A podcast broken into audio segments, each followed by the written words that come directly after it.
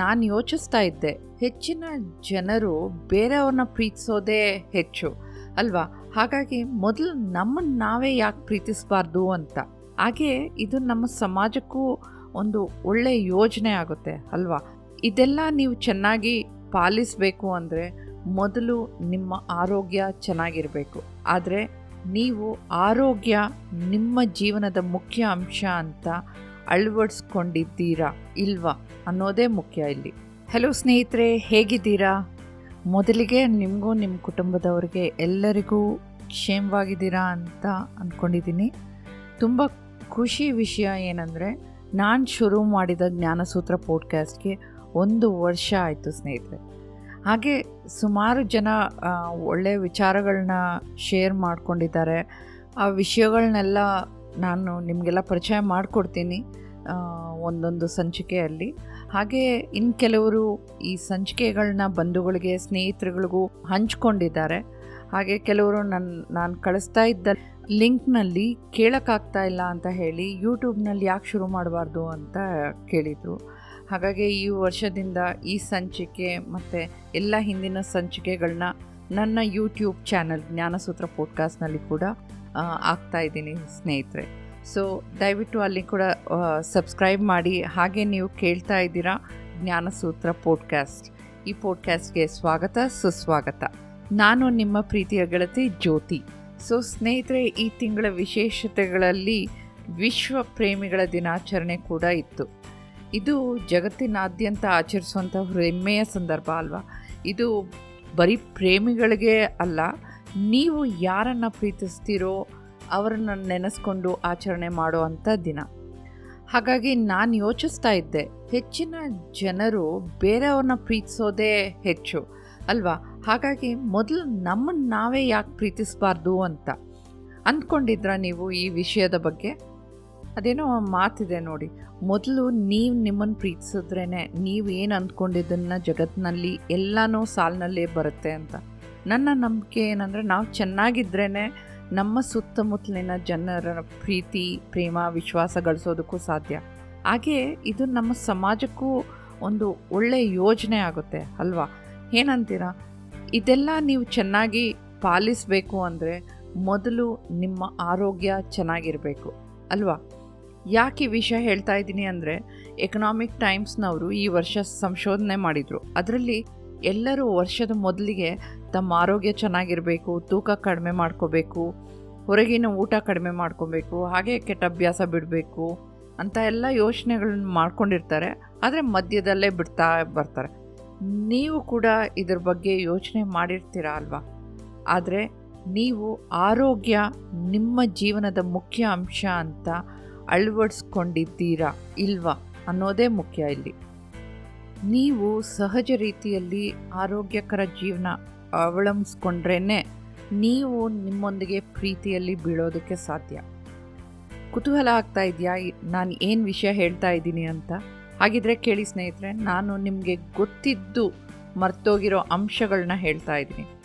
ಈ ವಿಷಯಗಳನ್ನ ನಾನು ನನ್ನ ಜೀವನದಲ್ಲಿ ಅಳವಡಿಸ್ಕೊಂಡು ಎಷ್ಟೋ ಪ್ರಯೋಜನಗಳನ್ನ ಪಡ್ಕೊಂಡಿದ್ದೀನಿ.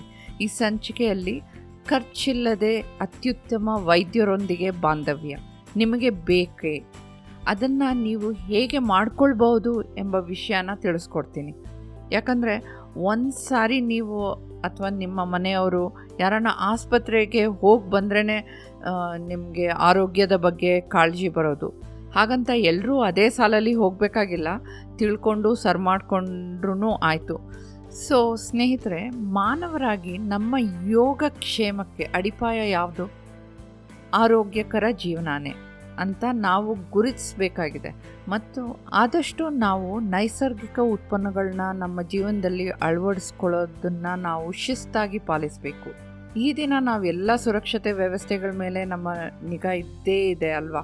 ಸ್ಯಾನಿಟೈಸರ್ ಇದೆಯಾ, ಮಾಸ್ಕ್ ಇದೆಯಾ, ಮಿನರಲ್ ವಾಟರ್ ತೊಗೊಳ್ತಾ ಇದ್ದೀವ, ಹೊರಗಡೆ ಹೋದರೆ ಆರ್ಗ್ಯಾನಿಕ್ ಆಹಾರ ತೊಗೊಳ್ತಾ ಇದ್ದೀವ, ಏನೇ ಕೊಂಡ್ಕೊಳ್ಬೇಕು ಅಂದ್ರೂ ಏನೇ ಆಗಿರಲಿ ನೀವು ರಿಸರ್ಚ್ ಮಾಡಿನೇ ಮುಂದಿನ ಪ್ರಯತ್ನಗಳನ್ನ ಮಾಡೋದು ಅಲ್ವಾ? ಹಾಗಾಗಿ ನಾನು ನಿಮ್ಮ ಗಮನವನ್ನು ಅತಿಯಾಗಿ ಬಳಸದೆ ಹೇರಳವಾಗಿ ಲಭ್ಯವಿರುವ ನೈಸರ್ಗಿಕ ವೈದ್ಯರು ನಮ್ಮನ್ನು ಕಾಪಾಡೋದಕ್ಕೆ ಪ್ರಕೃತಿಯೇ ದೊಡ್ಡ ಕೊಡುಗೆ ಕೊಟ್ಟಿದೆ. ಅವರೇ ವಿಶ್ವದ ಅತ್ಯುತ್ತಮ ವೈದ್ಯರು, ಅವ್ರ ಪರಿಚಯ ಮಾಡಿಕೊಡ್ತಾ ಇದ್ದೀನಿ. ಹೌದು ಸ್ನೇಹಿತರೆ, ಹಿಪ್ಪೊಕ್ರೇಟ್ಸ್ ಮಹಾನ್ ವಿದ್ವಾಂಸಿ ಹೇಳಿದರು ಪ್ರಕೃತಿಯೇ ಅತ್ಯುತ್ತಮ ಚಿಕಿತ್ಸೆ ಅಂತ. ಮತ್ತು ಈ ಇಡೀ ಜಗತ್ತು ಕೋವಿಡ್ನಿಂದ ಎಲ್ಲರೂ ನರಳ್ತಿದ್ದಾರೆ. ಮತ್ತು ಈಗ ನೋಡಿದ್ರೆ ಓಮೈಕ್ರಾನ್ ಭಯದಲ್ಲಿರೋವಾಗ ಆರೋಗ್ಯಕರ ಜೀವನದ ಕಲೆ ಮತ್ತು ಈ ಪ್ರಕೃತಿಯ ಶ್ರೇಷ್ಠ ಕೊಡುಗೆಯತ್ತ ನಿಮ್ಮ ಗಮನ ಸೆಳೆಯೋದು ನನ್ನ ಸಣ್ಣ ಪ್ರಯತ್ನ. ಸೊ ವಿಶ್ವದ 6 ಅತ್ಯುತ್ತಮ ವೈದ್ಯರು ಯಾರು ಅಂದರೆ, ಮೊದಲಿಗೆ ಸೂರ್ಯ, ನೀರು, ಗಾಳಿ, ವ್ಯಾಯಾಮ, ಆಹಾರ ಮತ್ತು ವಿಶ್ರಾಂತಿ. ಆ್ಯಂಡ್ ಇದೆಲ್ಲ ನಮ್ಮ ಕೈಯಲ್ಲೇ ಸಿಗೋವಂಥ ವೈದ್ಯರು. ಇದೇನಿದು ಜ್ಯೋತಿ, ಇದು ಗೊತ್ತಿರೋ ವಿಷಯ ಅಂತ ಅಸಡ್ಡೆ ಬೇಡ. ಬೇಜಾರಾಗೋ ವಿಷಯ ಏನಂದರೆ, ಈ 6 ವೈದ್ಯರನ್ನ ಹೆಚ್ಚಾಗಿ ನಿರ್ಲಕ್ಷ್ಯ ಮಾಡಿರೋರೇ ಜಾಸ್ತಿ. ಮತ್ತಿನ್ನು ಕೆಲವರು ಗೊತ್ತಿದ್ದು ಎಲ್ಲನೂ ಬಳಸೋದೂ ಇಲ್ಲ. ಅದು ಹೇಗೆ ಅಂತ ನಾನು ಹೇಳ್ತೀನಿ ಕೇಳಿ. ನಿಮ್ಮ ಆರೋಗ್ಯ ಮತ್ತು ಯೋಗಕ್ಷೇಮಕ್ಕಾಗಿ ಈ ಡಾಕ್ಟರ್ಸ್ಗೆ ನಿಮ್ಮ ಒಲವು ತೋರಿದ್ರೇ ಇವುಗಳಿಂದ ನಿಮಗೆ ಏನೇನು ಉಪಯೋಗ ಇದೆ ಅಂತ ತಿಳ್ಕೊಳ್ಳೋದಕ್ಕೆ ಸಾಧ್ಯ ಆಗುತ್ತೆ. ಸೊ ಮೊದಲನೇ ವೈದ್ಯ ಸೂರ್ಯ. ಸೂರ್ಯನ ಬೆಳಕು ಎಷ್ಟು ಚೇತನ ಕೊಡುತ್ತೆ ಅಲ್ವಾ. ಸಂಶೋಧನೆ ಕೂಡ ಮನುಷ್ಯನ ಮನಸ್ಸಿನ ಮೇಲೆ ಸಕಾರಾತ್ಮಕ ಪರಿಣಾಮ ಬೀರೋದು ಅಂತ ಹೇಳಿದ್ದಾರೆ. ನೀವು ಕೇಳಿರ್ಬೋದು, ಬೆಳಗ್ಗೆ ಎಳೆ ಬಿಸಿಲಲ್ಲಿ ಸ್ವಲ್ಪ ಸಮಯ ಕಳೆದ್ರೆ ಹಲವಾರು ಔಷಧಿಗಳ ಪ್ರಯೋಜನಗಳು ಇವೆ ಅಂತ. ವಿಟಮಿನ್ ಡಿ ನಿಮ್ಮ ದೇಹಕ್ಕೆ ಎಷ್ಟು ಮುಖ್ಯ ಅಂತ ನಿಮಗೆಲ್ಲ ಗೊತ್ತೇ ಇರುತ್ತೆ. ಎಸ್ಪೆಷಲಿ ಈ ಕೋವಿಡ್ ಸಮಯದಲ್ಲಂತೂ ಎಷ್ಟೋ ಜನ ಈ ಗುಳಿಗೆ ಹಾಕ್ಕೊಂಡಿರೋದು ಗೊತ್ತು. ಹಾಗಾಗಿ ವಿಟಮಿನ್ ಡಿ ಸೂರ್ಯನಿಂದ ಮಾತ್ರ ಪಡೆಯೋದಕ್ಕೆ ಸಾಧ್ಯ. ಇದೊಂದೇ ಒಳ್ಳೆಯ ಮಾರ್ಗ, ಅದು ಏನು ಖರ್ಚಿಲ್ದಿರ ಅಲ್ವಾ. ಭಾರತದಲ್ಲಿ ಕೂಡ ನಾವು ಸೂರ್ಯನ ದೇವರಂತ ನಂಬ್ತೀವಿ. ನನಗಂತೂ ಸೂರ್ಯನ ನೋಡಿದಾಗಲೆಲ್ಲ ಒಂಥರ ಖುಷಿ, ಒಂಥರ ಸ್ಫೂರ್ತಿ ಸಿಗುತ್ತೆ. ಸೂರ್ಯ ಯಾವತ್ತೂ ಸುಸ್ತಾಗಿಲ್ಲ, ದಣದಿಲ್ಲ. ಮತ್ತು ನನಗೆ ಇಷ್ಟು ವರ್ಷಗಳ ಕೆಲಸ ಮಾಡಿದ್ದೀನಿ, ನಾನು ಇನ್ನೇನು ರಿಟೈರ್ ತೊಗೊಳ್ತೀನಿ ಅಂತ ಕೂಡ ಹೇಳಿಲ್ಲ ಅಲ್ವಾ. ಈ ಸೂರ್ಯನ ಜೊತೆ ಬಾಂಧವ್ಯ ನಿಮ್ಮ ಮನಸ್ಸನ್ನು ಪ್ರಶಾಂತವಾಗಿಡುತ್ತೆ, ಒತ್ತಡ ಇರೋದಿಲ್ಲ, ಆತಂಕ ಕಡಿಮೆ ಮಾಡೋ ಶಕ್ತಿ ಸೂರ್ಯನಿಗೆ ಇದೆ. ಹಾಗೆ ನೋಡಿ, ಕತ್ತಲಲ್ಲಿ ಮಾಯವಾದ ಸೂರ್ಯ ಪ್ರತಿದಿನ ಬೆಳಗ್ಗೆ ಬಂದೇ ಬರ್ತಾನೆ ಅನ್ನೋ ಭರವಸೆ ಯಾವತ್ತೂ ಮುರಿದಿಲ್ಲ ಅಲ್ವಾ. ಸೊ ನಾವು ಪ್ರತಿದಿನ ಬೆಳಗ್ಗೆ ಏಳೋದೇ ಸೂರ್ಯೋದಯಕ್ಕೆ ಅಲ್ವಾ.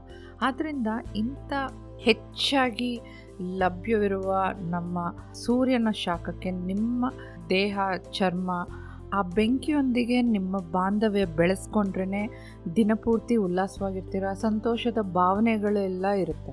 ಅಂಥ ಒಳ್ಳೆಯ ಅನುಭವನ ನೀವು ಯಾಕೆ ಕಳೆದುಕೊಳ್ಳೋದಕ್ಕೆ ಬಯಸ್ತೀರಾ. ಹಾಗೆ ಎರಡನೇ ವೈದ್ಯರು ನೀರು. ಲಿಯೊನಾರ್ಡೊ ಡಾ ವಿನ್ಸಿ ಅವರು ಹೇಳ್ತಾರೆ, ನೀರು ಪ್ರಕೃತಿಯಲ್ಲಿ ಚಲನಾಶಕ್ತಿಯಾಗಿದೆ ಅಂತ. ಮತ್ತು ಆರೋಗ್ಯಕ್ಕೆ ನೀರು ಎಷ್ಟು ಮುಖ್ಯ ಅಂದು ನಿಮಗೆಲ್ಲ ಗೊತ್ತೇ ಇದೆ. ನಮ್ಮ ಜಗತ್ತಿನಲ್ಲಿ ನೀರು ಒಂದು ಒಳ್ಳೆ ಪ್ರಮುಖ ಪಾತ್ರ ವಹಿಸುತ್ತೆ. ನಮ್ಮ ಕೋಚ್ ಅವರು ಒಂದು ಪ್ರಶ್ನೆ ಮಾಡಿದರು, ನಿಮ್ಮ ಮನೇಲಿರೋ ಗಿಡಕ್ಕೆ ನೀರು ಹಾಕ್ತಾ ಇದ್ದರೆ ಏನಾಗುತ್ತೆ ಅಂತ. ನಿಮಗೂ ಗೊತ್ತಿರುತ್ತೆ ಈ ಉತ್ತರ ಅಲ್ವಾ. ಹಾಗೆ ಅವ್ರು ಹೇಳ್ತಾ ಇದ್ರು, ನಮ್ಮ ಜೀವಾಂಗಗಳಿಗೆ ಚೆನ್ನಾಗಿರಬೇಕು ಅಂದರೆ ಕನಿಷ್ಠ ಪಕ್ಷ 8 ಅಥವಾ 9 ಲೋಟಗಳು ನೀರನ್ನಾದರೂ ಕುಡಿಬೇಕಂತೆ. ಹಾಗೆ ನೀವು ಗಮನಿಸಿರ್ತೀರ, ದೇಹಕ್ಕೆ ಏನಾದರೂ ಹೊರಗಡೆ ತುಂಬ ಬಿಸಿಲಲ್ಲಿ ಹೋಗಿ ಬಂದಾಗ, ದಣಿವಾದಾಗ ಒಂದು ನೀರು ಕುಡಿದ್ರೆ ಆ ಕ್ಷಣಕ್ಕೆ ನಿಮಗೆ ಆ ದಣಿವು ನಿವಾರಣೆ ಆಗುತ್ತೆ, ಆ ದೇಹದಿಂದ ಆ ನಿರುತ್ಸಾಹ ಕೂಡ ಮಾಯ ಆಗೋಗುತ್ತೆ. ನೀರು ನಿಮಗೆ ಹೈಡ್ರೇಟ್ ಆಗಿರೋಕ್ಕೆ ಸಹಾಯ ಮಾಡುತ್ತೆ. ಈ ಕೆಲವು ರೋಗಗಳು ನಮ್ಮ ಮೈಯಲ್ಲಿದ್ದರೆ ಆ ವಿಷಾನ ಹೊರ ಹಾಕೋ ಶಕ್ತಿ ಈ ನೀರಿಗಿದೆ ಸ್ನೇಹಿತರೆ. ಹಾಗೆ ಈ ನೀರಿಗೆ ಯಾವುದೇ ಕ್ಯಾಲರಿಗಳು ಇರೋದಿಲ್ಲ, ತೂಕ ಇಳಿಸೋಕ್ಕೂ ಒಳ್ಳೆಯದೇ, ಮೈಗ್ರೇನ್ ಬಂದರೆ ನೀರು ಕುಡಿದ್ರೆ ಒಳ್ಳೆಯದು ಅಂತ ಹೇಳ್ತಾರೆ. ಗರ್ಭಿಣಿಯರಿಗೆ, ನಮ್ಮ ದೇಹದ ಇತರ ಕಾರ್ಯಗಳಿಗೂ ಕೂಡ ನೀರು ತುಂಬಾ ಅಗತ್ಯವಿದೆ ಸ್ನೇಹಿತರೆ. ಸೊ ನೀರಿನ ಚಿಕಿತ್ಸೆಯಲ್ಲಿ ಹಲವಾರು ಪ್ರಯೋಜನಗಳಿವೆ ಅಂತ ನೀವು ಕೇಳಿರ್ಬೋದು. ನೀವು ಬೆಳಗ್ಗೆನೇ ಎದ್ದು ಖಾಲಿ ಹೊಟ್ಟೆಗೆ ನೀರು ಕುಡಿಯೋ ಅಭ್ಯಾಸನ ಕೇಳಿರ್ತೀರ. ಬೆಳಗ್ಗೆ ನಿಂಬೆಹಣ್ಣು ನೀರು ಕುಡಿಯೋದು ಅಭ್ಯಾಸ, ಎಳ್ನೀರು ಕುಡಿಯೋದು ಅಭ್ಯಾಸ. ಹಾಗೆ ನೀವು ಅನುಸರಿಸಬಹುದಾದ ಸರಳವಾದ ಆರೋಗ್ಯಕರ ಅಭ್ಯಾಸಗಳಲ್ಲಿ ನೀರು ಕೂಡ ಒಂದಾಗಿದೆ. ಸೊ ಎಲ್ಲ ರೀತಿಯ ಜೀವನಕ್ಕೆ ನೀರು ಅತ್ಯಗತ್ಯ, ಅದು ನೀವು ಒಪ್ತಿರತಾನೆ. ಮತ್ತು ನೀವು ಅದನ್ನು ಯಾಕೆ ಅಗತ್ಯವಿರುವಷ್ಟು ಬಳಸಬಾರ್ದು. ಈ ಕಾರಣಕ್ಕಾದರೂ ನೀವು ನೀರನ್ನ ಕುಡಿಯೋದನ್ನು ಖಂಡಿತ ಅಭ್ಯಾಸ ಮಾಡಿಕೊಳ್ಳಿ. ಇದರ ಬಾಂಧವ್ಯ ಇದೆ ನೋಡಿ, ಪ್ರತಿದಿನ ಪ್ರತಿ ಗಂಟೆ ಸಂಜೆ ತನಕ ನೀರು ಕುಡಿಯೋ ಅಭ್ಯಾಸ ಮಾಡಿಕೊಂಡ್ರೆ ನಿಮ್ಮ ಆರೋಗ್ಯಕ್ಕೋಸ್ಕರ ಈ ಅಭ್ಯಾಸನ ಖಂಡಿತ ಮುಂದುವರಿಸಿ ಸ್ನೇಹಿತರೆ. ಮೂರನೇದಾಗಿ ಗಾಳಿ. ತಾಜಾ ಗಾಳಿಯಲ್ಲಿ ಉಸಿರು ತೆಗೆದುಕೊಳ್ಳೋದು ಒಳ್ಳೆಯ ವಿಷಯ. ಬೆಳಗಿನ ಹೊತ್ತು ಮರದ ಕೆಳಗಿದ್ದರೆ ಆ ಗಾಳಿ ಒಳ್ಳೆಯದು ಅಂತೆಲ್ಲ ಕೇಳಿರ್ತೀರ. ಸೊ ನಾವು ಜೀವಂತವಾಗಿರೋದಕ್ಕೂ ಏನು ಕಾರಣ, ಮೂಲ ಕಾರಣ ಗಾಳಿ ಅಲ್ವಾ. ಗಾಳಿ ತುಂಬ ಮುಖ್ಯ ಅಂತ ಎಲ್ಲರಿಗೂ ಗೊತ್ತಿರೋ ವಿಷಯ. ಹಾಗೆ ನಿಮಗೆ ಗೊತ್ತಿಲ್ದಿರಾನೆ ನಿಮಿಷಕ್ಕೆ 12 ರಿಂದ 20 ಸಾರಿ ಉಸಿರಾಟಗಳ ಪ್ರಮಾಣ ನೀವು ನಿಮಿಷಕ್ಕೆ ತೊಗೊಂಡಿರ್ತೀರ, ಗೊತ್ತಿದೆಯಾ ನಿಮಗೆ? ಹಾಗಾಗಿ ಉಸಿರಾಟದಲ್ಲಿ ಆಳವಾದ ಉಸಿರಾಟ ಅಂದರೆ ಡೀಪ್ ಬ್ರೀತಿಂಗ್ನಿಂದ ರಕ್ತ ಪರಿಚಲನೆ, ಮನಸ್ಥಿತಿ ಮತ್ತು ಒತ್ತಡ ಇರೋದು ಎಲ್ಲ ಕಡಿಮೆ ಆಗುತ್ತೆ ಅಂತ ನಾನು ಯಾವುದೋ ಒಂದು ಸಂಶೋಧನೆ ಮಾಡಿರೋ ಪೇಪರ್ನಲ್ಲಿ ಓದಿದ್ದೆ. ಇನ್ನೂ ತುಂಬ ಪ್ರಯೋಜನಗಳಿದೆ ಒಳ್ಳೆ ರೀತಿಯಲ್ಲಿ ಉಸಿರಾಟ ಅಭ್ಯಾಸ ಮಾಡ್ಕೊಳ್ಳೋದು. ನಿಮ್ಮ ದಿನಚರಿಯಲ್ಲಿ ಆಳವಾದ ಉಸಿರಾಟನ ಅಭ್ಯಾಸ ಮಾಡೋದ್ರಿಂದ ನಿಮಗೆ ರೋಗ ನಿರೋಧಕ ಶಕ್ತಿ ಹೆಚ್ಚಿಸುತ್ತೆ ಅಂತ ನನಗೂ ತಡವಾಗೆ ಅರ್ಥ ಆಯಿತು. ಅಂದರೆ ನಮ್ಮ ಅತ್ತೆಯವರು ಹೇಳೋರು, ನಮ್ಮ ಆರೋಗ್ಯ, ನಮ್ಮ ಮನಸ್ಥಿತಿ ಎಲ್ಲ ಈ ಉಸಿರಾಟದಲ್ಲಿ ಅಡಗಿದೆ ಅಂತ. ಆವಾಗಲೇ ನಾನು ಬ್ರೀತಿಂಗ್ ಎಕ್ಸಸೈಸ್ ಮಾಡೋಕ್ಕೆ ಶುರು ಮಾಡಿದ್ದು. ತಾಜಾ ಗಾಳಿ ನಿಮ್ಮ ಜೀರ್ಣಾಂಗ ವ್ಯವಸ್ಥೆ ಒಳ್ಳೆಯದು, ರಕ್ತದೊತ್ತಡ, ಹೃದಯ ಬಡಿತ ಎಲ್ಲದನ್ನೂ ಸುಧಾರಿಸಿ ಸಹಾಯ ಮಾಡುತ್ತೆ. ಸೊ ನಿಮಗೆ ಒಂದು 10 ಸಾರಿ ಉಸಿರಾಟ ಮಾಡೋದನ್ನು ಮಾಡಿ ನಿಮಗೆ ಕೋಪ ಇರೋದು ಕೂಡ ಕಡಿಮೆ ಆಗೋಗಿರುತ್ತೆ. ಆದ್ದರಿಂದ ಸಾಧ್ಯವಾದಷ್ಟು ಒಳ್ಳೆ ಗಾಳಿಯಲ್ಲಿ ಬಾಂಧವ್ಯ ಬೆಳೆಸ್ಕೊಳ್ಳಿ. ಆದಷ್ಟು ಹೊರಬಂದು ಪ್ರಯತ್ನ ಮಾಡಿ. ಕನಿಷ್ಠ ದಿನಕ್ಕೆ ಒಮ್ಮೆ 5 ನಿಮಿಷ ಆದರೂ ಈ ಉಸಿರಾಟದ ವ್ಯಾಯಾಮ ಖಂಡಿತ ಮಾಡಿ, ನಿಮ್ಮ ಒಳ್ಳೆಯದಕ್ಕೆ, ನಿಮ್ಮ ಆರೋಗ್ಯಕ್ಕೋಸ್ಕರ ಅದು. ಸೊ 4ನೇ ವೈದ್ಯರು ವ್ಯಾಯಾಮ. ಸೊ ಕೆಲವು ವಿದ್ವಾಂಸರು ಹೇಳಿದ್ದಾರೆ ವಾಕಿಂಗ್ ಮನುಷ್ಯನಿಗೆ ಅತ್ಯುತ್ತಮ ಔಷಧಿ ಅಂತ. ಬೆಳಗ್ಗೆನೇ ನಡೆಯೋದಿದೆ ನೋಡಿ, ಅದು ಇಡೀ ದಿನಕ್ಕೆ ಒಂದು ಆಶೀರ್ವಾದ ಅಂತ. ಅದು ಸುಮಾರು ಜನ ಕಡೆಗಣಿಸಿರೋದು. ನಾನು ಈ ಗುಂಪಿಗೆ ಸೇರಿದವಳು. ಮೊದಲು ನಮ್ಮ ತಂಗಿರು ಫಿಟ್ಟಾಗಿದ್ದಾರೆ, ಅವರು ಯಾವಾಗಲೂ ಸಲಹೆ ಕೊಡ್ತಿದ್ರು ವಾಕಿಂಗ್ ಮಾಡು ಅಂತ ಸ್ನೇಹಿತರೆ.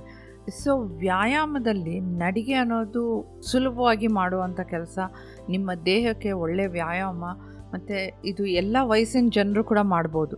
ಮತ್ತು ಇದರಲ್ಲಿ ತುಂಬ ಆರೋಗ್ಯ ಪ್ರಯೋಜನಗಳು ಇವೆ. ಕನಿಷ್ಠ ಪಕ್ಷ 15 ನಿಮಿಷ ಕಾಲ ಆದರೂ ಶುರು ಮಾಡಿ. ನಾನು ಅಷ್ಟೇ ಮೊದಲು ಶುರು ಮಾಡಿದಾಗ 15 ನಿಮಿಷ ಮಾತ್ರ ಮಾಡ್ತಾಯಿದ್ದೆ. ಈಗ 45 ನಿಮಿಷದಿಂದ 1 ಗಂಟೆ ಕಾಲ ವ್ಯಾಯಾಮ ಮಾಡ್ತೀನಿ. ಅದು ಏನೇ ಕೆಲಸ ಇದ್ದರೂ ವ್ಯಾಯಾಮದ ಸಮಯ ಮಾತ್ರ ಮಿಸ್ ಮಾಡ್ಕೋಬಾರ್ದು. ಆ ಥರ ಶ್ರದ್ಧೆಯಿಂದ ಅದೇ ಪದ್ಧತಿಯಲ್ಲಿ ಮಾಡ್ಕೊಬೇಕು.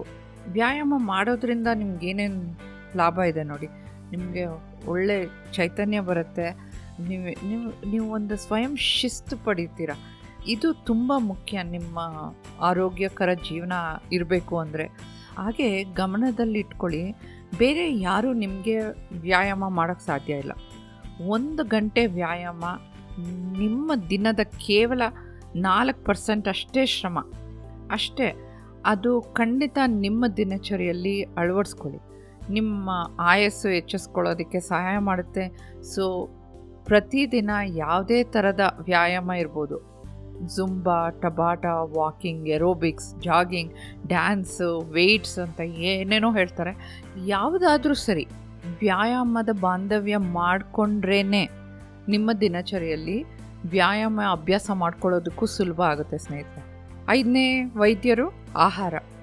ನಿಮ್ಮ ಜೀವನ ವಿಧಾನ ಮತ್ತು ಮುಖ್ಯವಾಗಿ ಆಹಾರದ ಆಯ್ಕೆ ವೈಯಕ್ತಿಕ ಸ್ವಭಾವದ ಪ್ರತಿಬಿಂಬವಾಗಿರುತ್ತೆ ಅಂತ ಭಗವದ್ಗೀತೆಯಲ್ಲಿ ಓದಿದ್ದೆ ಸ್ನೇಹಿತರೆ. ಹಾಗಾಗಿ ಆರೋಗ್ಯಕರ ಜೀವನ ಶೈಲಿಯಲ್ಲಿ ನೀವೇನಾದರೂ ಮುನ್ನುಗ್ಗಬೇಕು ಅಂದರೆ ಉತ್ತಮ ಪೋಷಣೆಯೊಂದಿಗೆ ಸರಿಯಾಗಿ ತಿನ್ನೋದು ಕೂಡ ತುಂಬ ಅವಶ್ಯಕವಾಗಿದೆ. ನಿಮಗೆ ಆಹಾರ ಸೇವನೆಯಿಂದ ಅಭಿವೃದ್ಧಿ ಪಡೆಯೋದಕ್ಕಾಗುತ್ತೆ, ಬೆಳೆಯೋದಕ್ಕೆ, ರಕ್ತ ಸಂಚಾರ ಚೆನ್ನಾಗಾಗುತ್ತೆ, ನಿಮ್ಮ ಚರ್ಮ ಚೆನ್ನಾಗಿರುತ್ತೆ, ಮೂಳೆಗಳು ನಡೆಯೋದಕ್ಕೆ, ಆಡೋದಕ್ಕೆ, ಕೆಲಸ ಮಾಡೋದಕ್ಕೆ, ಯೋಚನೆ ಮಾಡೋದಕ್ಕೆ, ಇನ್ನೂ ಹಲವಾರು ಅಲ್ವಾ. ಆಹಾರದಿಂದ ಪೋಷಕಾಂಶಗಳು ಮತ್ತು ಒಳ್ಳೆ ಶಕ್ತಿ ನಮಗೆ ಸಿಗುತ್ತೆ. ಇದಕ್ಕೆ ವಿರುದ್ಧವಾಗಿ ನೀವೇನಾದರೂ ನಡ್ಕೊಂಡ್ರೆ, ಆಹಾರ ಸಮಯ ಸ್ಫೂರ್ತಿ ಇಲ್ದಿರ ಎಷ್ಟೊತ್ತಿಗಿದ್ರೂ ತಿನ್ನೋದು, ಒಂದು ಅಳತೆ ಇಲ್ದಿರ ತಿನ್ನೋದು, ಆ ಆಹಾರದ ಬಗ್ಗೆ ಗಮನ ಕೊಡದಿರ ಇರೋದು, ಮಾಡಿದರೆ ರೆಡಿಯಾಗಿರ್ರಿ, ನೀವು ಯಾವ್ಯಾವ ಕಾಯಿಲೆಗಳನ್ನ ಬರ್ಮಾಡ್ಕೊಳ್ತೀರಾ ಅಂತ. ಅಧಿಕ ರಕ್ತದೊತ್ತಡ ಇರ್ಬೋದು, ಜೀರ್ಣಕಾರಿ ಕಾಯಿಲೆಗಳಿರ್ಬೋದು, ಗ್ಯಾಸ್ಟ್ರಿಕ್ಕು, ಜೀರ್ಣ ಆಗಿಲ್ಲ, ಹೊಟ್ಟೆ ಊದಿದೆ, ಮತ್ತು ಮಧುಮೇಹ, ಇದೆಲ್ಲ ನಮ್ಮ ಭಾರತದಲ್ಲಿ ಹೆಚ್ಚಾಗಿ ಕಾಣಿಸ್ಕೊಳ್ತಾ ಇರೋಂಥ ರೋಗಗಳು. ಇನ್ನು ಇವಾಗ ಹಾರ್ಟ್ ಅಟ್ಯಾಕ್ ಈಗ ಸಣ್ಣ ವಯಸ್ಸಿನವ್ರು ಕೂಡ ಬರ್ತಾ ಇದೆ. ಹಾಗೆ ನೀವು ಕೇಳಿರ್ಬೋದು ಮನೆಯಲ್ಲಿ ಮಂಡಿ ನೋವು, ಶೀತ, ತಲೆನೋವು, ಸುಸ್ತಾಗಿದೆ ಅಂತ. ಇವೆಲ್ಲ ಆರೋಗ್ಯ ಸಮಸ್ಯೆಗಳಿಗೆ ನೀವೇ ಒಳಗಾಗ್ತೀರ. ನನಗೂ ಈ ನಡುವೆ ಈ ಆಹಾರದ ಬಗ್ಗೆ ಜ್ಞಾನ ಬಂದಿದ್ದು ಈ ಕೋವಿಡ್ ಸಮಾಜಕ್ಕೆ ಬಂದ ಮೇಲೇ ನಾನು ಸ್ವಲ್ಪ ದೀರ್ಘವಾಗಿ ಇದ್ರ ಬಗ್ಗೆ ಯೋಚನೆ ಮಾಡಿದ್ದು. ಸೊ ನಿಮ್ಮ ಆಹಾರ ಅನ್ನೋದಿದೆ ನೋಡಿ, ನಿಮ್ಮ ದೈಹಿಕ ಮತ್ತು ಮಾನಸಿಕ ಬೆಳವಣಿಗೆ ಕೂಡ ಆಹಾರ ತುಂಬ ಅವಶ್ಯಕವಾಗಿದೆ ಸ್ನೇಹಿತರೆ. ಸೊ ನೀವು ವೆರೈಟೀಸ್ ಆಫ್ ಹಣ್ಣುಗಳನ್ನ ತಿಂತಾ ಇರ್ಬೋದು, ತರಕಾರಿಗಳು, ಸಾಕಷ್ಟು ಧಾನ್ಯಗಳು, ಕಾರ್ಬೋಹೈಡ್ರೇಟ್ಸ್, ಪ್ರೋಟೀನ್, ವಿಟಮಿನ್ಗಳು, ಆ ವಿಟಮಿನ್ಗಳಲ್ಲೇ ಹತ್ತು ಥರ ಇದ್ದಾವೆ, ಮತ್ತು ಖನಿಜಗಳು ಅಂದರೆ ಮಿನರಲ್ಸ್, ಅದು ಕೂಡ ನಮ್ಮ ದೇಹಕ್ಕೆ ತುಂಬ ಮುಖ್ಯ. ಅದು zinc, iron, copper, selenium, potassium ಅಂತ ಎಲ್ಲ ಹೇಳ್ತಾಯಿದ್ರು. ಅಂದರೆ ಇವೆಲ್ಲ ಕೇಳೋವಾಗ ನನಗೆ ನಗು ಬರ್ತಾಯಿತ್ತು, ಇದೇನು ಕೆಮಿಕಲ್ಸಾ, ಔಷಧಿಗಳ ಅಂತ ಹೇಳಿ. ಇವೆಲ್ಲವೂ ನಾವು ನಿರ್ದಿಷ್ಟವಾಗಿ ಸಮತೋಲಿತವಾಗಿ ಆಹಾರನ ನಾವು ಆರಿಸ್ಕೊಬೇಕು, ಆಗಲೇ ನಿಮ್ಮ ದೇಹಕ್ಕೆ ಒಳ್ಳೆಯದಾಗೋದು. ಆದರೆ ನಾವು ತಿನ್ನೋ ಊಟ ಎಲ್ಲ ಇವೆಲ್ಲ ಇದೆಯಾ, ಎಷ್ಟು ಪೌಷ್ಟಿಕಾಂಶ ಮೌಲ್ಯಗಳು ಅದರಲ್ಲಿ ಹೊಂದಿದೆ ಅಂತ ನಿಮಗೇನಾದರೂ ಗೊತ್ತಿದೆಯಾ, ನೀವು ತಿಂತಾ ಇರೋ ಆಹಾರ ಅಂತ ನೀವು ಖಂಡಿತ ಗಮನಿಸಬೇಕು ಸ್ನೇಹಿತರೆ. ಆಮೇಲೆ ಯಾಕೆ ಇಷ್ಟೊಂದು ಒತ್ತಿ ಆಹಾರದ ಬಗ್ಗೆ ಹೇಳ್ತಾ ಇದ್ದೀನಿ ಅಂದರೆ, ನೀವು ಸರಿಯಾದ ಆಹಾರ ಪದ್ಧತಿ ರೂಪಿಸ್ಕೊಂಡು ಪ್ರಾರಂಭಿಸಿದಾಗಲೇ ನಮ್ಮ ಮುಂದಿನ ಪೀಳಿಗೆ ಕೂಡ ಆರೋಗ್ಯ ಉತ್ತಮವಾಗಿರೋದಕ್ಕೆ ಸಾಧ್ಯ ಅಲ್ವಾ. ಯಾಕಂದರೆ ಆರೋಗ್ಯಕರ ಆಹಾರದ ಸಂಬಂಧದಿಂದನೇ ಆರೋಗ್ಯ ಸ್ಥಿತಿ ಕೂಡ ನಾವು ಸುಧಾರಿಸ್ಕೊಳ್ಳೋದಕ್ಕೆ ಸಾಧ್ಯ. ಸೊ ನಾವು ತಿನ್ನೋದನ್ನು ನಾವು ನಿರಂತರವಾಗಿ ಪರಿಶೀಲಿಸಬೇಕು, ಯಾಕಂದರೆ ಅದು ನಮ್ಮ ದೇಹ ಮತ್ತು ನಮ್ಮ ಮನಸ್ಸಿನ ಮೇಲೆ ನೇರ ಪರಿಣಾಮ ಬೀರ್ತಾ ಇರೋದರಿಂದ ಕಾರಣ. ಇನ್ನು ನಮ್ಮ ಕಡೆಯ ವೈದ್ಯರು ವಿಶ್ರಾಂತಿ. ಸೊ ದಲೈ ಲಾಮಾ ಅವರು ನಿದ್ರೆ ಅತ್ಯುತ್ತಮ ಧ್ಯಾನ ಅಂತ ಹೇಳಿದರು. ನಿಮ್ಗೆ ತಿಳಿದಿದೆಯಾ, ನಿದ್ರೆಯಲ್ಲಿ 4 ಹಂತಗಳಿವೆ ಅಂತೆ. ನಾವು ಪ್ರತಿದಿನ ನಿದ್ದೆ ಮಾಡೋವಾಗ 4 ಲೆವೆಲ್ಸ್ ಇರುತ್ತೆ ಅಂತೆ. ಮತ್ತು ನೀವು ನೋಡಿರ್ತೀರ, ಈ ದಿನಗಳಲ್ಲಿ ಅಗತ್ಯವಿರುವ ಸಮಯಕ್ಕಿಂತ ಹೆಚ್ಚು ಕೆಲಸಗಳಲ್ಲೇ ನಾವು ತೊಡಗಿರ್ತೀವಿ ಅಲ್ವಾ. ನಿಮಗೆ ಈ ಪವರ್ ನ್ಯಾಪ್ ಬಗ್ಗೆ ಏನಾದರೂ ಗೊತ್ತಿದೆಯಾ? ಅದರದ್ದು ಒಳ್ಳೆ ಮ್ಯಾಜಿಕ್ ಆಗಿರುತ್ತೆ ಸ್ನೇಹಿತರೆ. ನೀವು ತುಂಬ ಟಯರ್ಡ್ ಆಗಿದ್ದರೆ ಮಧ್ಯದಲ್ಲಿ ಒಂದು ಪವರ್ ನ್ಯಾಪ್ ಅಂತ ತಗೊಳ್ಳಿ. ಅದು ಎಷ್ಟು ನಿಮಗೆ ಎನರ್ಜಿ, ಶಕ್ತಿ ಕೊಡುತ್ತೆ, ನಿಮಗೆ ಒಳ್ಳೆ ಪುನರ್ಚೇತನ ಆದಂಗೆ ಇರುತ್ತೆ ನಿಮಗೆ. ಹಾಗೆ ನಿಮಗೆ 101 ಕೆಲಸಗಳು ಮಾಡೋದಕ್ಕೆ ಸಮಯ ಇರುತ್ತೆ, ಒಪ್ಕೊಳ್ತೀನಿ, ಅದೂ ಮುಖ್ಯನೇ. ಹಾಗೆ ನಿದ್ರೆ ಮತ್ತು ವಿಶ್ರಾಂತಿಗೆ ಕೂಡ ಒಂದು ನಿಗದಿತ ಸಮಯ ಅಂತ ಇಟ್ಕೋಬೇಕು. ಯಾವಾಗಂದರೆ ಆವಾಗ ಮಲ್ಕೊಳ್ಳೋದು, ಯಾವಾಗಂದರೆ ಆವಾಗ ಎದ್ದೊಳೋದು, ಆ ಥರ ಇರಬಾರ್ದು. ಅದಕ್ಕೆ ಅಂತ ಒಂದು ಸಮಯನ ನೀವು ನಿಮ್ಮ ದಿನಚರಿಯಲ್ಲಿ ಇಟ್ಕೊಳ್ಳೋದು ಒಳ್ಳೆಯದು. ನಿದ್ರೆ ಕೊರತೆಯಿಂದ ನಿಮ್ಮ ಆರೋಗ್ಯದ ಮೇಲೆ ಒಂದು ಬೇರೆ ರೀತಿಯ ಪರಿಣಾಮಗಳು ಬೀರುತ್ತೆ. ಆದ್ದರಿಂದ ನಿದ್ರೆ ತುಂಬ ಅವಶ್ಯಕತೆ ಇದೆ ಸ್ನೇಹಿತರೆ. ಅವಶ್ಯಕತೆ ಇದೆ ಅಂತ ಸಂಶೋಧನೆ ಕೂಡ ತೋರಿಸಿದೆ. ಮತ್ತು ನಿಮ್ಮ ಆರೋಗ್ಯ ಉತ್ತಮವಾಗಿ ಕಾಪಾಡಿಕೊಳ್ಬೇಕು ಅಂದರೆ ನೀವು ಪ್ರತಿದಿನ ಮಾಡಬೇಕಾದ ಹಲವಾರು ವಿಷಯಗಳ ಬಗ್ಗೆ ತಿಳ್ಕೊಂಡಿರೋ ನೀವು ವ್ಯಾಯಾಮ, ಸೂರ್ಯನ ಬೆಳಕು, ಒಳ್ಳೆ ಗಾಳಿ, ಪೌಷ್ಟಿಕ ಆಹಾರ ಸೇವನೆ, ನೀರು ಕುಡಿಯೋದು, ಅದರ ಜೊತೆ ನಿದ್ರೆ ಕೂಡ ಎಷ್ಟು ಇಂಪಾರ್ಟೆಂಟ್ ಅಂತ ಯಾರೂ ಹೇಳಲ್ಲ. ತಜ್ಞರ ಪ್ರಕಾರ ನಾವು ಅಟ್ಲೀಸ್ಟ್ ದೊಡ್ಡವರು 7-8 ಗಂಟೆವರೆಗಾದರೂ ನಾವು ನಿದ್ದೆ ಮಾಡಬೇಕು. ನಮ್ಮ ದೈಹಿಕ ಮತ್ತು ಮಾನಸಿಕ ಆರೋಗ್ಯಕ್ಕೆ ಒಳ್ಳೆಯ ನಿದ್ರೆ ತುಂಬಾ ಇಂಪಾರ್ಟೆಂಟು. ಸೊ ನಿದ್ರೆ ಕೊರತೆ ಆದರೆ ಏನೇನು ಪರಿಣಾಮ ಆಗುತ್ತೆ, ಯಾವ್ಯಾವ ರೀತಿ ಪರಿಣಾಮಗಳು ಬೀರುತ್ತೆ ಅಂತ ನಿಮಗೆ ಗೊತ್ತಾ? ಒಂದು ರಾತ್ರಿ ನೀವು ನಿದ್ದೆ ಕೆಟ್ಟು ನೋಡಿ, ನಿಮಗೆ ಅನುಭವ ಆಗಿರುತ್ತೆ. ನಿಮ್ಮ ಮನಸ್ಥಿತಿ ಮೇಲೆ ಪರಿಣಾಮ ಬೀರಬಹುದು, ಮತ್ತು ಇಡೀ ದಿನ ನೀವು ಕಿರಿಕಿರಿಗೊಳಿಸ್ಬೋದು. ಎಲ್ರಿಗೂ ಒಂಥರ ಗೊಂದಲದಲ್ಲಿರ್ತೀರ ನೀವು, ಏನೂ ಅಷ್ಟು ಲವಲವಿಕೆ ಇರೋದಿಲ್ಲ, ಊಟ ಮಾಡೋಕ್ಕೂ ಆಗಲ್ಲ, ತಲೆ ಭಾರ ಥರ ಇರುತ್ತೆ. ಹಾಗೆ ನೀವು ದಿನಪೂರ್ತಿ ಸ್ಫೂರ್ತಿಯಾಗಿರಬೇಕು ಅಂದರೆ ಗಮನ ಇಟ್ಟು ಕೇಳಿಸ್ಕೊಳ್ಳಿ. ನಿಮ್ಮ ದೇಹ ಒಂದಕ್ಕೆ ಅಲ್ಲ, ಮನಸ್ಸಿಗೂ ಕೂಡ ವಿಶ್ರಾಮ, ನಿದ್ರೆ ತುಂಬ ಅಗತ್ಯವಿದೆ ಸ್ನೇಹಿತರೆ. ಸೊ ಇಲ್ಲಿ ನಾನು ಬರೀ 4 ಪ್ರಮುಖ ಕಾರಣಗಳನ್ನ ಹೇಳ್ತೀನಿ. ಎಷ್ಟೊಂದು ಕಾರಣಗಳಲ್ಲಿ ಇವು ನಾಲ್ಕು ನನಗೆ ಮೇಲ್ ತುಂಬ ಇಂಪಾರ್ಟೆಂಟ್ ಅನ್ನಿಸ್ತು. ಅದನ್ನು ಹೇಳೋಕ್ಕೆ ಇಷ್ಟಪಡ್ತೀನಿ. ನಿದ್ರೆಯಿಂದ ನಮ್ಮ ಮೆದುಳು ಚಟುವಟಿಕೆ ಚೆನ್ನಾಗಾಗುತ್ತಂತೆ, ನಮ್ಮ ಭಾವನೆಗಳು ನಿಯಂತ್ರಣದಲ್ಲಿರುತ್ತೆ, ರೋಗಗಳ ಅಪಾಯದಿಂದ ಕೂಡ ನಾವು ಸ್ವಲ್ಪ ದೂರ ಇರ್ತೀವಿ, ನಮ್ಮ ತೂಕ ಕಡಿಮೆ ಮಾಡ್ಕೊಳ್ಳೋದಕ್ಕೂ ಅನುಕೂಲ ಆಗುತ್ತೆ. ಇನ್ನೂ ಹಲವಾರು ಪ್ರಯೋಜನಗಳು ಇರಬಹುದು ಈ ನಿದ್ರೆ ವಿಶ್ರಾಂತಿ ಮಾಡೋದ್ರಿಂದ. ಸೊ ಸ್ನೇಹಿತರೆ, ನೀವು ಕೇಳ್ಬೋದು, ಜ್ಯೋತಿ ನಾನು ಸಮಯಕ್ಕೆ ಸರಿಯಾಗಿ ಮಲಗ್ತಾ ಇದ್ದೀನಿ, ಆದರೆ ನಿದ್ರೆನೇ ಬರ್ತಾ ಇಲ್ಲ ಮಧ್ಯರಾತ್ರಿ ಆದ್ರೂ ಅಂತ. ಅವಾಗ ನೀವು ಇನ್ನು ಈ 5 ವೈದ್ಯರುಗಳು ಇದ್ದಾರಲ್ಲ ಅವ್ರನ್ನೆಲ್ಲ ನೀವು ಪಾಲಿಸ್ತಿದ್ದೀರಾ ಅಂತ ಒಂದು ಪ್ರಶ್ನೆ ನೀವು ನಿಮ್ಮಷ್ಟಿಗೆ ನೀವೇ ಹಾಕ್ಕೊಬೇಕು. ಸರಿಯಾಗಿ ಸೂರ್ಯನ ಬೆಳಕು ನೋಡ್ತಾ ಇದ್ದೀರಾ, ಒಳ್ಳೆ ಗಾಳಿ ಉಸಿರಾಟ ಮಾಡ್ತಾ ಇದ್ದೀರಾ, ಟೈಮ್ ಸರಿಯಾಗಿ ಊಟ ಮಾಡ್ತಾ ಇದ್ದೀರಾ, ನೀರು ಕರೆಕ್ಟಾಗಿ ಕುಡಿತಾ ಇದ್ದೀರಾ, ವ್ಯಾಯಾಮ ಸರಿಯಾಗಿ ಮಾಡ್ತಾ ಇದ್ದೀರಾ ಅಂತ. ಸೊ ಎಲ್ಲ ವೈದ್ಯರೂ ಇಂಪಾರ್ಟೆಂಟ್, ಆವಾಗಲೇ ಒಳ್ಳೆ ನಿದ್ದೆ ಬರೋದಕ್ಕೆ ಸಾಧ್ಯ.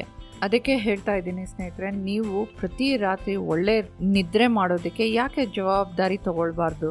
ಮತ್ತು ನಾನು ಹೇಳ್ತಾ ಇರೋದೆಲ್ಲ ನಿಮ್ಮ ನಿಯಂತ್ರಣದಲ್ಲೇ ಇದೆ ಅಲ್ವಾ, ನಿಮಗಾಗುತ್ತೆ ಇದೆಲ್ಲ ಮಾಡೋದಕ್ಕೆ. ಸೊ ವಿಶ್ರಾಂತಿ ಜೊತೆ ಸಂಬಂಧ ಅನಾರೋಗ್ಯದಿಂದ ದೂರ ಇರೋದಕ್ಕೆ ನೀವೇ ಯೋಚನೆ ಮಾಡಬೇಕು. ಹೇಗಿದೆ ನಿಮ್ಮ ಈ ಸಂಬಂಧ ಈ 6 ವೈದ್ಯರ ಜೊತೆ ಅಂತ ನೀವೇ ಪರಿಶೀಲನೆ ಮಾಡ್ಕೊಬೇಕು. ಈ 6 ವಿಷಯ ಅಲ್ಲದೆ ಸ್ಟೀವ್ ಜಾಬ್ಸ್ ಮತ್ತು ರತನ್ ಟಾಟಾ ಅವರು ಆತ್ಮವಿಶ್ವಾಸ ಮತ್ತು ಸ್ನೇಹಿತರ ಜೊತೆ ಇದ್ರೂ ನಮ್ಮ ಆರೋಗ್ಯಕರ ಚೇತನವಾಗಿರುತ್ತೆ ಅಂತ ಹೇಳಿದರು. ಆ ಪಟ್ಟಿಗೆ ನಾನು ಉತ್ಸಾಹನ ಸೇರ್ಸೋಕ್ಕೆ ಇಷ್ಟಪಡ್ತೀನಿ. ಯಾಕಂದರೆ ನೀವು ಏನೇ ಮಾಡಿದರೂ ಅದರಲ್ಲಿ ಉತ್ಸಾಹ ಇದ್ರೇ ಆ ಕೆಲಸಗಳು ಮಾಡೋದಕ್ಕೆ ಒಂದು ಶಕ್ತಿ ಬರುತ್ತೆ. ಸೊ ಕೊನೆಯದಾಗಿ ಸ್ನೇಹಿತರೆ, ನೀವು ಆರೋಗ್ಯವಾಗಿರಲು ಸಿದ್ಧವಾಗಿಲ್ಲ ಅಂದರೆ ನೀವೇನೇ ಮಾಡೋದಕ್ಕೂ ಸಾಧ್ಯ ಇಲ್ಲ. ಸೊ ಆರೋಗ್ಯಕರ ಜೀವನ ಶೈಲಿನ ಆನಂದಿಸಬೇಕು ಅಂದರೆ ನೀವು ಜೀವನದ ಎಲ್ಲ ಹಂತಗಳಲ್ಲಿ ಇವುಗಳನ್ನ ಪಾಲನೆ ಮಾಡೋದು ಮುಖ್ಯ. ಇವತ್ತು ಚೆನ್ನಾಗೆಲ್ಲ 6 ವೈದ್ಯರನ್ನ ಪಾಲಿಸದೆ ನಾಳೆ ಮಾಡಲಿಲ್ಲ, ನಾಳದ್ದು ಮಾಡಿದೆ, ಆಚೆ ನಾಳದ್ದು ಮಾಡಿಲ್ಲ, ಹಾಗಾಗೋದಿಲ್ಲ. ಪ್ರತಿದಿನ ಪ್ರತಿನಿತ್ಯ ಪಾಲನೆ ಮಾಡಬೇಕು. ಇವಾಗೂ ಏನು ಲೇಟ್ ಏನಾಗಿಲ್ಲ, ಇವಾಗ ನೀವು ತಿಳ್ಕೊಂಡಿದ್ದೀರ ಇದರಷ್ಟರ ಬಗ್ಗೆ ಮಾಹಿತಿಗಳನ್ನ, ಇನ್ನೂ ತಡ ಮಾಡೋದು ಬೇಕಾಗಿಲ್ಲ. ಯಾಕಂದರೆ ನಿಮ್ಮ ಆಯುಷನ್ನು ಹೆಚ್ಚಿಸ್ಕೊಳ್ಬೇಕು, ಆರೋಗ್ಯವಂತರಾಗಿರಬೇಕು, ಕಡೆ ತನಕ ಯಾರನ್ನೂ ಅವಲಂಬಿಸ್ಕೊಂಡು ಜೀವನ ಸಾಗಿಸಬಾರ್ದು ಅಂತ ನಿಮಗೆ ಮನಸ್ಸಿಗೆ ದಾಟವಾಗಬೇಕು. ನಿಮ್ಮ ಮನಸ್ಸಿಗೆ ಅದು ಬಂದ್ರೇ ನಿಮಗೆ ಈ 6 ವೈದ್ಯರ ಜೊತೆ ಬಾಂಧವ್ಯ ಬೆಳೆಸೋದಕ್ಕೆ ಸಾಧ್ಯ. ಅದು ಈ ಖರ್ಚಿಲ್ಲದೆ ಈ ಅತ್ಯುತ್ತಮ ವೈದ್ಯರೊಂದಿಗೆ ಬಾಂಧವ್ಯ ಯಾಕೆ ತಡ ಮಾಡಬೇಕು? ಸೂರ್ಯ, ನೀರು, ಗಾಳಿ, ವ್ಯಾಯಾಮ, ಆಹಾರ ಮತ್ತು ವಿಶ್ರಾಂತಿ ಎಲ್ಲದರ ಲಾಭ ಪಡೆದು ನೀವು ಚೆನ್ನಾಗಿ ಆರೋಗ್ಯವಂತರಾಗಿ ಅಂತ ನಾನು ಆಶಿಸ್ತಾ ಇದ್ದೀನಿ. ಇದು ನಿಮ್ಮ ಮನಸ್ಸಿಗೆ ಇಷ್ಟ ಆಗಿದ್ದರೆ ಕಮೆಂಟ್ ಬಾಕ್ಸ್ನಲ್ಲಿ ನಿಮ್ಮ ಅನಿಸಿಕೆಗಳನ್ನ ನನಗೆ ತಿಳಿಸಿ.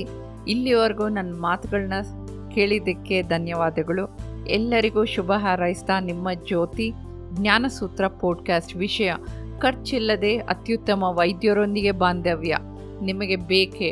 8ನೇ ಸಂಚಿಕೆ ಮುಗಿಸ್ತಾ ಇದ್ದೀನಿ. ಹಾಗೆ ಮರಿಬೇಡಿ ಸ್ನೇಹಿತರೆ, ಯೂಟ್ಯೂಬ್ ಚಾನಲ್ ಶುರು ಮಾಡಿದ್ದೀನಿ ಈ ವರ್ಷದಿಂದ. ಸೊ ನಿಮ್ಮ ಬೆಂಬಲ ನನಗೆ ಇನ್ನಷ್ಟು ಸಂಚಿಕೆ ಮಾಡೋಕ್ಕೆ ಪ್ರೋತ್ಸಾಹ ಸಿಗುತ್ತೆ. ನನ್ನ ಚಾನಲ್ ಸಬ್ಸ್ಕ್ರೈಬ್ ಮಾಡಿ. ಇದು ಏನಾದರೂ ನಿಮಗೆ ಒಳ್ಳೆ ವಿಷಯ ಅನಿಸಿದರೆ ನಿಮ್ಮ ಸ್ನೇಹಿತರಿಗೂ ಬಂಧುಗಳಿಗೂ ಕೂಡ ಶೇರ್ ಮಾಡಿಕೊಳ್ಳಿ, ಅವರಿಗೂ ಉಪಯೋಗ ಆಗಲಿ. ಧನ್ಯವಾದಗಳು.